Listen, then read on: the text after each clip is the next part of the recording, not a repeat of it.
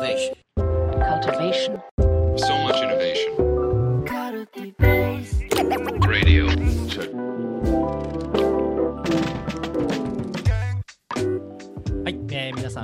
ちは、えー今日はですね、えーデザインラジオということで、1個前に、えーファシリテーションラジオでですね、好奇心の話を、えー、タバさんとお伺いしてきたかなと思うんですけども、あタバさんとしてきたかなと思うんですけども、今日は、えーデザインラジオの方に田畑さん初登場じゃないですか。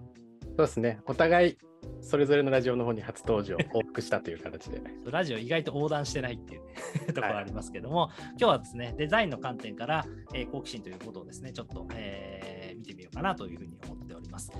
で、はい実はですね、デザインラジオでも一回好奇心の話扱っていてですね、えーそのあたりは、あの、また、えーちょっとリンク等が貼られるんじゃないかなというふうに思いますが、えー昔ですね、あのーまあ、ブランドキュリオシティっていうですね、えー概念についてカルティベースラ,、えーラボで扱った時にですね、その後にラジオで収録したものがありますので、ぜひそちらも聞いていただければと思います。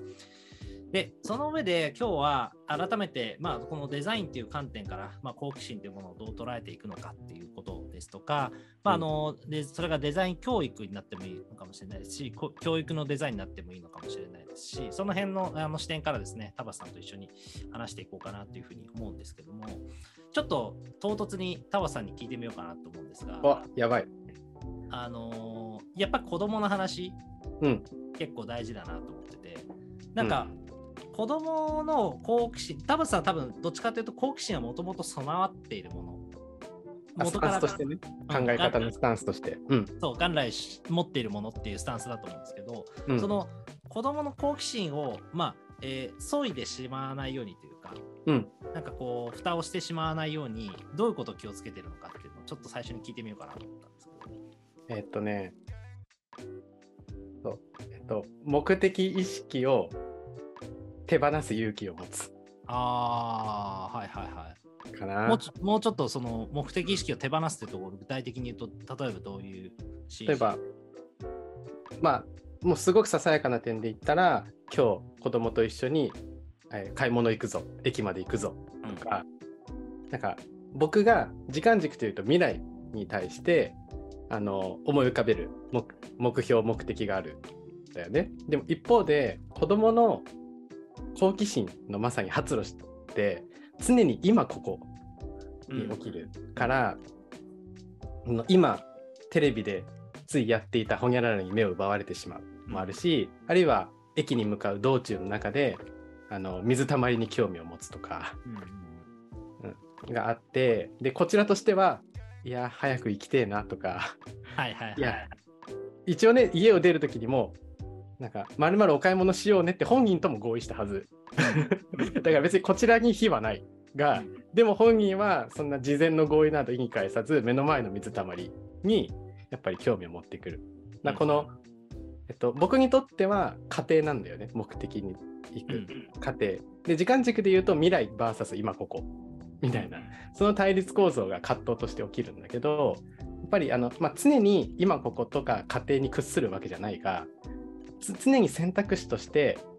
行っか行かなくてって 思えるとか一回保留しようとかはいはいはい。うん、なんかそその選択肢を僕が心構え的にも発想的にも必ずゼロパーにしないっていうのはなんかけ結構そうしないと対立構造から抜け出せなくなっちゃううん。なっていうのはうん。すごくあって、うん。で結構その一家っていうのを手放した時ほどなんか本人あ僕には見えてなかったノイズとしてしか見えてなかったこの今ここに着目している彼の営みの面白さが手放した時に初めて見えてくるっていう感覚があるんだよね。なんか手放してない限りは本当に邪魔してるとしか思えないこの この現象の意味付けを。いや、なんかそれ今すごい大事な話だなと思ったの。は、僕ちょっとは話し始めた時に教育のデザインっちゃっ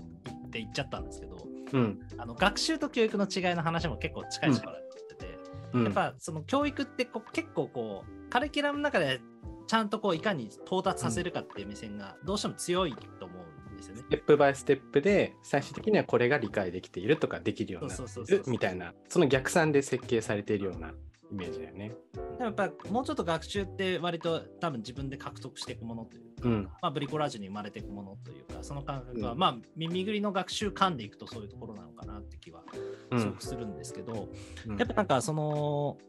まあ計画通りにいかないとかなんかそういうところに対してそれをまあいいかと思いながらそのうん。今ここに注目して面白がるっていうことをいかにちゃんとこう、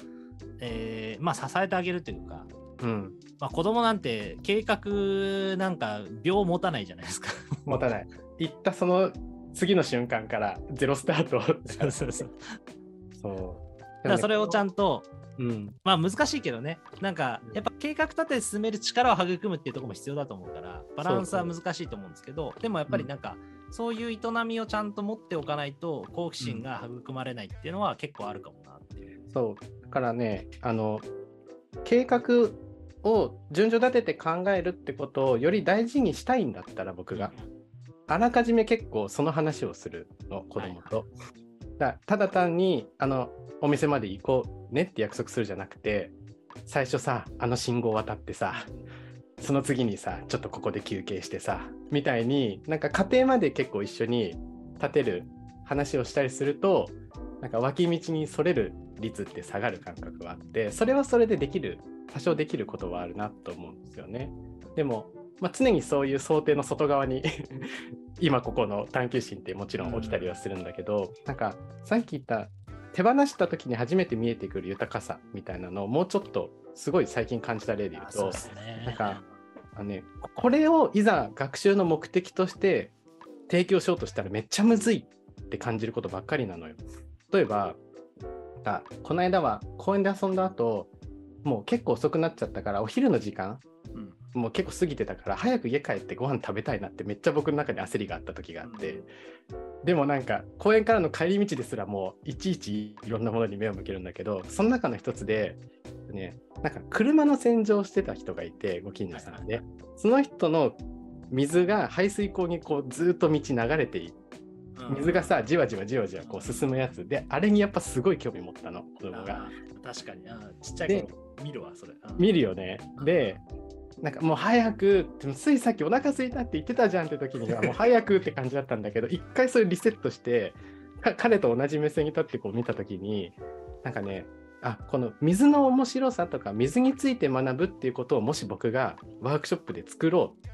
っていうそういうそれがむしろ学習目標の場を作ろうとしたらこれめっちゃむずいなって思ったの。うん。水にこんなに興味を持たせることとか、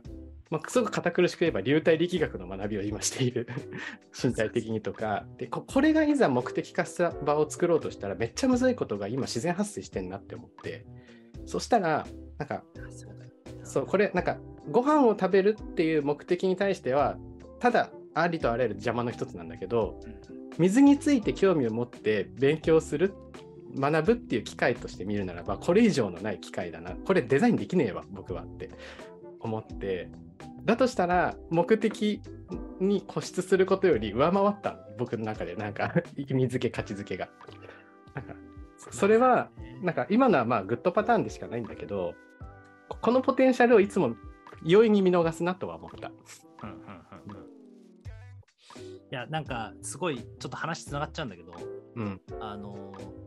ちょうど直島手島に行ってたんですよね。うん。で、あの手島の手島美術館に、あの内藤玲さんのボケっていう作品があって、うん。あの知ってる人はご存知だと思うんですけど、あのすごいでっかいなんかこう空間の中にうん。こう水がこうな流れてるというか湧いて落ちてってっていうのを繰り返してるっていうなんかそういう作品、みんなそれをずっとただ座って眺めてるっていうなんかうんむちゃくちゃこう自由度の高い。うん。な多分どう見たらいいんだろうって分かんない人からすると相当大変。えこれどう見るのが正解なんですかってなっちゃうと結構苦しい。そうだね。うん。ただ佇んでるのがむちゃくちゃいいっていう。もう本当いやむちゃくちゃ良かったんですけど、うん。あのーこれ結構だからデザインっていう観点につながった時にその体験のデザインをどう考えるかっていう視点でもものすごく大事だと思ってて。うんなんかやっぱりどうしても若干体験のデザインっていうところに関して少しだけ違和感を感じるのはうん。まああの全てがじゃないですよ。あのもちろんそういうこと分かってやってる人もいるんですけど、うん。あのこういうふうに体験をさせようとするっていうと、計画的にやりすぎるデザインってやっぱりあんま面白くないんですよね。でなんかそこがやっぱりうん。ちょっとこうデザインっていう観点でより意識していかなきゃいけない部分。まあこれはワークショップもそうだしいろいろそうだと思うんですけど、うん。あのーそういうものをどうやって設計していくのか。うん。ってどうしたらいいんですかね。あーだ僕ちょっと答えにならないんだけど僕は多分美術館で1ブースもらってもそういう秀逸なこう作品は展作れないし展示できないしこう僕はまあアイデンティティをデザイナーとはあんまり語ったことはないからやっぱそういうのできる人はすごいなとは思うんだけど僕がもしなんかももう自分の逆に尖りとして持ってるとしたらなんか、えっとね、なんて言うんだろう。さっき言った、ただ水が流れるだけのも作品を向き合うってその空間を作れないが、それと同等の体験は日常の中で僕は見つけられるっていう自信はある。うんうんうんだから結構だからやっぱり見つけるっていう感覚。そう見つけるはっていうすごくある時間をどうやっぱり作ってあげるかっていうのはすごく大事でで、うんあのデザインだとよくあのあのアフォーダンスとかシグリファイアって言葉が出てくる、うん。まあアフォードするっていううん。でやっぱそれがすごく大事なのかなっていうのは、まあ、体験をまあデザインするんだけどその体験させるではなくそのそういった体験をアフォードしていくっていう感覚が結構大事うん。であのー深澤直人さんってプロダクトデザイナーの方が前に講演でおっしゃってたのがすごく印象深かったんだけど、あのーまあアスファルトというか玄関のね、えー地面にこうやって溝が走ってるとうん。溝が1本入ってると人はそこにか傘を立て出すとあ傘の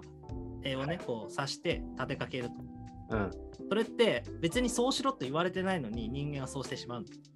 すようん。うん。でこれが結構やっぱデザインにおいてすごく大事な感覚だと思っていて、うん。うんそうしてくださいとはでやってないんですよ。だからそれこそ悪い例で言ったら排水口の穴があるとタバコポイ捨てするそうそうそうそうそうそうそうそう灰皿として勝手に見立てるというかそういうとこもあるよね。うんえーよくあのデザインの敗北って言ってあのコーヒーメーカーにね、ステッカー貼られてみたいな話で、うあるじゃないですか。あれってあれって、まあ、確かに使いやすさとか分かりやすさとかうん。その設計された通りに行動させるっていう意味では失敗なのは間違いないんだけどうん。違う見方をすると人間それだけやってていいのって話はあって。うんうんうん。なんかあのまあ確かに景観っていう意味ではもうちょっとねアフォードさせる余地はあったと思うんだけど、うん。なんかあのなんつったらいいのかなまあ確かにあれはもっとあのそうやって人がちゃんと行動できるようにデザインをしなきゃいけない部分はあるんだけど、うん。一方で全てがこうちゃんと分かりやすく明示された社会になっていくっていうのも違うよね。とかこう作り手の意図通りに無自覚にみんなが滑らかに意図通りに動く世界って果たして理想状態だっけっていうのはあるよね。だそこのやっぱり常にバランスを見ながらデザインをしていく体験をデザインしたりワークショップをデザインしたり何でもそうだと思うんだけど、やっぱなんかその感覚っていうのがすごく大事でうんやっぱりだからそのデザイナーってもう一つやっぱ大事な要素としては自分がデザインしたものを使っている人たちを見て予想外の行動をすることをどう面白がるかって視点が絶対大事だと思うんですよね。あーだそれは今日のちょっとテーマに少し戻るとデザイナー自身の好奇心というよりはユーザーの好奇心とまあでもそのユーザーの好奇心というかユーザーが予想外のことをしたところに対してデザイナーもそこに好奇心を持つというか。うんうんうんだから起きる現象、アフォードされて起きた現象に常に好奇心を抱き続けるっていうのが多分デザイナーにおいてむちゃくちゃ大事な要素なんです。うんうんで、そこと向き合い続けてデザインというものを探求し続けるっていうのが結構大事なのかなっていうふうには。なるほど特にその自分の想定の外側のうん使われ方とか、営み振る舞いが起きていた時にそうそうそうそう。対してそこにこう面白がる眼差しを持つか持たないか。だからデザインをすることが目的というかはデザインしたものを通して人がどう行動するかを観察するということに実は目的を置いてるっていうのがあ結構大事。ー過程なんだね結果として見るというよりは。デザインしたもの、アウトプットよりかは、そこで起きた現象を見たいがためにデザインをしているっていう感覚がすごく強いと。あなるほど。だからこうデザイナーとしての快感がいやー予定通り動いてくれたっていう快感よりもその中で新しい発見とか振る舞いとか挙動が見られた時の面白がりの方が上回るかどうかっていう。そうですね。なんかそこの感覚は結構大事にしてたいし、まあ当然それによって人を傷つけたりしてはいけないし、うんあのー安全とか、えーそれこそ使いやすさとかユーザビリティとか、まあいろんな話もあるんで、ちゃんとこう全体性を持ってデザインをしなきゃいけないんだけど、うん。やっぱりこうまあクリエイター、アーティストもそうだと思うんですけどね。うん。アーティストもやっぱりこう自分がさデザインした作品をどう鑑賞している人がいるかを見るのが結構楽しいんじゃないかなと思うんですけど、うん。ね、アーティストなんか意図通りに捉えられない方が多分面白がれる人なんかやっぱそこは何かをこうクリエーションしていくっていう営みの中ではものすごく大事な要素なんじゃないかなっていう気は。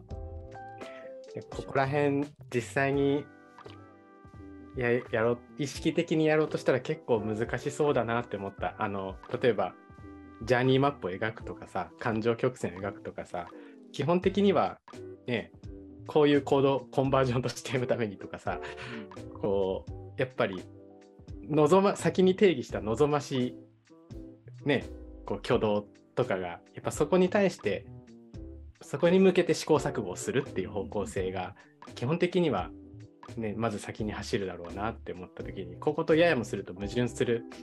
とも言える。でもだからあれだよねその思った通りにいかないということをやっぱりどう面白がるかっうんていうところが好奇心の大事なポイントだし、まだやっぱり SARS 系のそういうそのユーザーの行動を観察しやすいプロダクトっていうのは全然いいと思うんだけど。うん。本当にこう製品とかこのメーカーっていう作って届けるっていうところまででやっぱ終わっちゃってるとなかなかうまくいかなくなってきてるのは、まあ、そのあたり、そうどういうふうにユーザーを観察してそこから新しいインスピレーションを得ていくのかっていう営みをやっぱ作っていかなきゃいけないっていうところは結構ポイントなのかなっていう。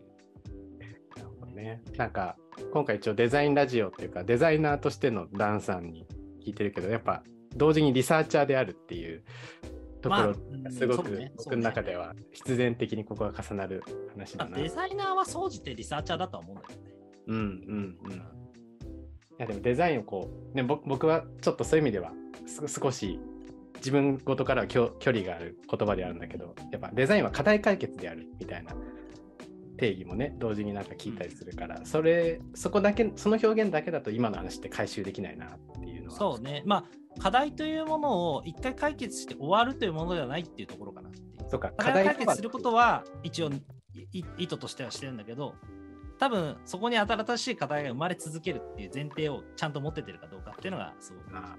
それこそ問題発見する方が大事だみたいなこととかまあそうそうそうそうう。ん。だってだからこう自分がデザインしたものによって変化が生まれてしまうということをちゃんとこう意識しなきゃいけないわけでデザイナーは。うんうん。なんかそうまあ変化を生み出すのはすごいんだけどね。